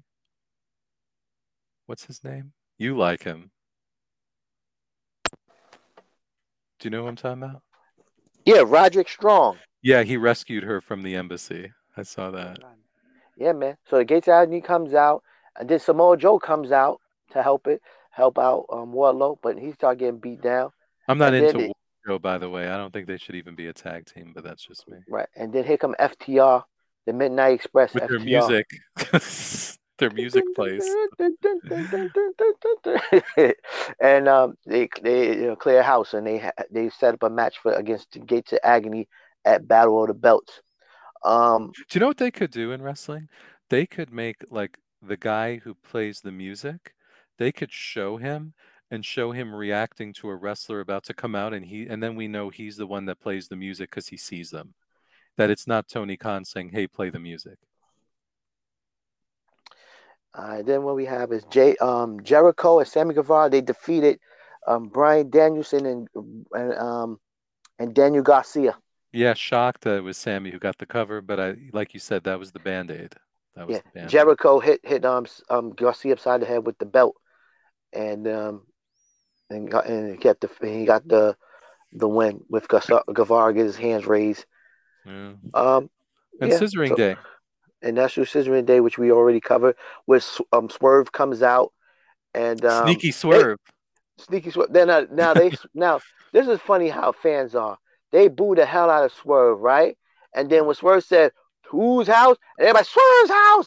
These Yeah. fake fans. They don't. They Oh. don't. These are the fans who, when Darby had M- f- f- wrestled MJF at that great pay per view, and so MJF comes out, everyone's booing him, and then the match starts. Darby Allin, MJF. MJF. It's the same people. Yeah, It's the same people. Like when they say, "Let's go, Cena, Cena," so it's the same people. yeah, yeah. It's just people changing their. Let's go, Cena. Because the Cena people- sucks. The, some of those people chanting "Let's go Cena" were the same people that booed him when he came out to the ring. They you know. booed him the whole time and cheer him, and then bought all his merchandise Yeah, because he has nothing left. Yeah. merchandise mover, John Cena. oh for Goodness sure. gracious. All right. Um. Uh, let's build a battle with the belts, man. Pack Pac defeated Trent. I didn't care. Jade Cargill defeated I'm sorry. Willow Did, Nightingale. did you care? I don't want to be Nah, offensive. nah, I'm just going through it real quick. These battle of the belts are terrible. Ain't is this Yeah. the fourth one and all of them terrible? Jade Cargill defeated Willow Nightingale. Yeah, didn't care. Didn't care. And I saw it, but I didn't care. And then FTR defeated the Gates of Agony. Oh, but by the way, um, Vickie Guerrero got involved at the end, and Yeah, so and, and, and the Beast came and stole the belt. yeah, Wait, but didn't they fight already and she beat already?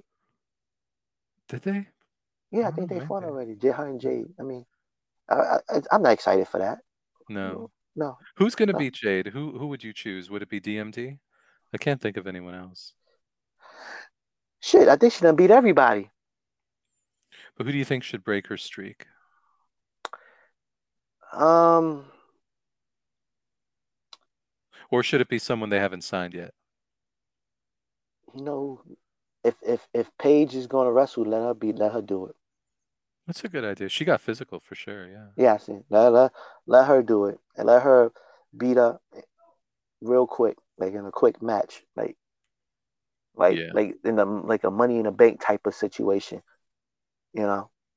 So Oh, that's a good idea. That's a good idea. Yeah, it, yeah, I guess I don't know. Or if DMD went away for a while and came back or something with a Right. you know. Maybe I don't know. It's tough. It's tough booking. You know, it's tough. It's tough. Um, Ending don't know. streaks is a big deal, so you got to be good right about got to be the right person. Um, so I mean, uh, what was your match of the week, big man? I don't know if I had one. I really don't know if I thought about this before this started, and I was trying to think, and I'll I'll go with the I'll go with the I'll go with the Brawling Brutes and um and uh Imperium. I would go with that too. Really? Okay. Yeah. Okay, It was yeah. what was the best match for me, right? It was not a great. You know what's interesting? So much happened, but I feel like they weren't great shows. They weren't great shows. It wasn't. A- AEW was bad. I It mean, was Raw bad. was bad too. Raw was not good, but the the the SmackDown is good. Did you see when um Sami Zayn got um Roman and um Logan Yeah, Paul the laughing. great character? Over. You're the biggest big- number two. You know, Um, and oh. Jay and Jey Uso, who's supposed to be angry all the time, he was laughing too. That's the Oh, second he, time he got. he's he that was bound to happen. This has been the longest stretch of him keeping a straight face I've ever seen him do, because he's not good at that, and that's what makes it a little bit funny. Um, by the way, um, just quickly, I'm sorry. Um, here we go. Marvel comic um, writer and Disney producer Rob Fee is now the director of long-term creative at WWE, and they they say that he um, it was involved with the Bray Wyatt. And by the way, I went on his Twitter and I went back a few years on it. He's very funny, very politically liberal, which is very different for those high office WWE people. He is a lifelong wrestling fan. He showed a an essay he wrote in elementary school where a teacher said, "Who cares about wrestling?" and gave him a lower grade. Um, I will say the only difference is it might have been better if they hired a DC comic storyline booker because I, I think the DC comic book storylines are better. Um, comic book, yeah, not not the movies, but you know, I think um, well, I mean, if he did Marvel, how long he worked for Marvel for a long period of time? Just a, a few storylines. It's really kind of Okay, like okay. piecework. Well, that's good. I mean, at least the most important thing is continuity, right? You Right. know, And, and you know the thing is though, I think people are so excited, but he's the director of long-term creative. Who's the person running the show week by week, right? Like it doesn't mean what his plans are binding, you know. So but they also need to do something as far as if they're doing a long-term storyline and it's not working, it's not resonating. I don't want to be stuck in it for a long period of time. I'm glad you said that because again, to go back to Ole Anderson, he had said somebody asked him what were your favorite storylines you did, and he said I don't know, and they said yeah, but you worked you worked with um, Graham Eddie Graham, the greatest booker of all time, and he says look booking. Ugh, I hear fans talk about it. Eddie Graham didn't want three or four great ideas a year. Eddie Graham wanted a hundred ideas quickly because things change, you know. So I think maybe as fans, we we talk about booking long-term storylines too much. It's one thing when you have Hulk, when you know you have Hulk Hogan and Paul Orndorff and Andre, But if you're talking about the whole roster, like what are your year long plans? I'm with you. Let's let's not get ahead of ourselves. I mean, I mean, the WWF back in the '80s. That's that's unprecedented. What they had, Right, the when- roster when that they have- had. You can't you can't do that because the secondary feuds was like. uh, I mean, you had the, the big the big guy was Hogan, right? But the secondary feuds, who you had go under the undercard was just as great. Oh, the Savage, honky Steamboat, tonk- Santana, Honky Tonk. Man, Conky you. Tom Man, you know, Steve Mo, Rick Rude, Ultimate Warrior. You know, those second, then the tag team division was even better. And like you, you, could can't and you could riff like you could send the Bulldogs home because of what happens backstage, and you're fine. Like Right. that doesn't happen anymore. And and also when your when your WWF champion defends the title once every 30 days, you know, or you know things like Right. that. You know, so there were a lot of good things about it. A lot of Yeah. different. It's a different landscape. It's different because because the Saturday night main event, you could put Hogan versus Bad News Brown. That's a big thing. Hogan versus the Genius. You know what I mean? But that everybody's happy. You know, Mr. Perfect is there. Texas Tornado. You know oh my I'm gosh. Hogan versus Genius, and we were all watching it. If that was today, we might skip it. You know, Right. I mean, it was a Yeah, different. we was watching it And by the way, Today, Lanny is bigger than most of the wrestlers. By the way, I mean, the wrestlers have gotten smaller. If you look, I was looking at it yesterday with Finn versus Edge, and Oh Edge was a gosh, yeah. Edge was a small guy back then, and Finn Edge is and Finn is he towers over him. He's like how the Undertaker looked towards him. it's really true, it's, it's almost like there's nothing. You know, WWE is doing better, but there's nothing organic or natural about the feuds that they're very obviously forced. You know. Um, by the way, what do you think about the commentary fires and hires? Oh yeah, so let's go do that. So Jimmy Smith is gone. Gone. Um, he's gone. They they put Kevin Patrick and Corey Graves. They got rid of Byron Sta- Saxton. They put him Yeah. to the back. Um, Booker T and Vic Joseph, who I think Vic Joseph should have they should have put him back on Raw. So, but oh, I hundred percent agree. He's great, Vic Joseph. He's Right.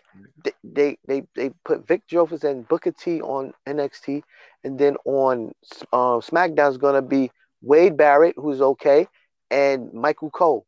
So Yeah, can I tell you, people are going, "Oh, thank God, Wade Barrett. He's so much better than this or that." I think he's he's okay. I don't think he's great. I don't. I'm not a big fan of his voice and his commentary. Mhm. And I- I'm going to tell you, Booker T. I think this is great, and his fact is his reality of wrestling is is really good. He a lot of good wrestlers come out of his program, but he I trained think. Sammy Guevara. Yeah, I don't think he's a great announcer though. And I think Athena. he's he's a bad announcer. I think his brother is a great announcer. Oh yeah, people are not happy about Booker T. Um, in NXT, but um, again, I mean, maybe this is just a temporary fix until Pat McAfee comes back. Right, you're going to see Booker Barrett T. back. Booker T is going to be like, see what he needs to show me right now is he needs to be committed. No, no, that's that's the announcer getting in I the don't- ring to call the match. That's not the wrestler. I'm I'm not sure about Kevin Patrick. I'm not sure about that. I think they should have Yeah, put Vic like- Joseph. We're used to And- him in small bits, not Right. like long. Right. Right. I mean, they're gonna give him an opportunity, but I don't know. I don't know. Um, you know, I don't know. I I I, don't know. I don't think that's gonna work. I, I don't think that's gonna last long. No. Did you see the producers for the for the matches at Extreme Rules? No. Your our Brawling Brutes Imperium, Abyss, um, Okay. The Rousey, Tyson Kidd. So uh, Tyson. Okay. Um, strap match. I'm disappointed in this one. Michael Hayes. Michael. Yeah. Yep. Yeah. Ladder match, Petey Williams. Of Uh-huh. course, you'll have the I Quit match, Jamie Noble. But you know, that's probably Edge doing whatever he wants. And the Matt Riddle, Seth Rollins was Adam Pearce. So Okay. not a great night for everybody, but Not a great it night. is what it That's is. good. But look, what I, It I paid four dollars for it. Okay, so it's just you know. Yeah, definitely. Well, anyway, well, being big man, thank you so much for joining us today. Oh, Oh, but I gotta ask go- you, sketch of the week. Sketch of the week, of course, was the was the bloodline again, with Sami Zayn talking about he's the two, and uh, and then the whole storyline with Jey Uso, um, is Roman says he calls Sami Zayn, uh, call uh, Jey Uso a hothead, and Yeah. said he's not dealing with no more, so it's it's Sami Zayn problem. problem. now. So Sami Zayn, okay. he got an answer to Sami Zayn now. That they're not gonna be Well, by the about when when when I mentioned when we talked about wrestlers who were skilled, entertaining while they do it, and can make you suspend disbelief, I'm gonna add Solo to that. Oh, Solo's good. My favorite skit, I'm gonna, even though it wasn't as good as I was hoping for, and it was a little bit longer than it should have been, National Scissoring Day because of the oh. giant golden scissors. Oh, that was good too. I can't lie to that. That was pretty good. The she's National Scissoring Day was great. So yeah, I would say that, but it's just the the, the bloodline with Sami Zayn. I don't know.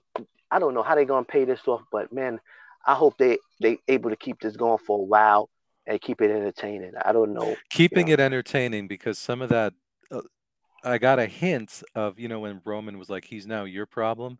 I'm like, is is I hope this doesn't get like boring after a while or not fun, not edgy anymore, or the tension is gone. But it only works with it only works with Roman, and Roman has to be on TV. So if if he's not Right. you know around, which it sounds like he's not gonna be, it doesn't work without him. So no. so you know. Do I you don't think know. you know everyone said it had the white rabbit? It had to be Bray Wyatt, of course. Would it been? It, it, I think it would have been slightly less of a disappointment as normal if it was Sammy. Not that it should be, but I'm just saying he's so over. You know. He's over right now, yeah. But in the role that he is now as the honorary Uce, Oh, I love it. the honorary Uce. We'll see what happens. We'll definitely see what happens on. We'll see what happens on Raw. We'll see what happens as far as how the new announced team goes in the season premiere. DX is returning. Bray Wyatt, Bray Wyatt, more or less is returning. Um, we probably get a title change between Seth Rollins and um and Bobby Lashley, more than likely since he lost. So, Yeah. so we'll see what happens. The Bloodline will be there. Sammy will be there. So maybe the Bloodline will go against DX. Maybe we'll see something like that. You know, Yeah, we'll see what happens with War Games, right? we'll see what happens with War Games as well. You know, so we'll see. You know, well, Big Man, thank you so much for joining us today. No, thanks for having me. Always a pleasure. This has been the State of Wrestling, the Power Drive Report. We'll see you guys next week. Definitely. Thank you for joining us for this edition of the State of Wrestling, the Power Driver Report. Please join us next week for the next edition.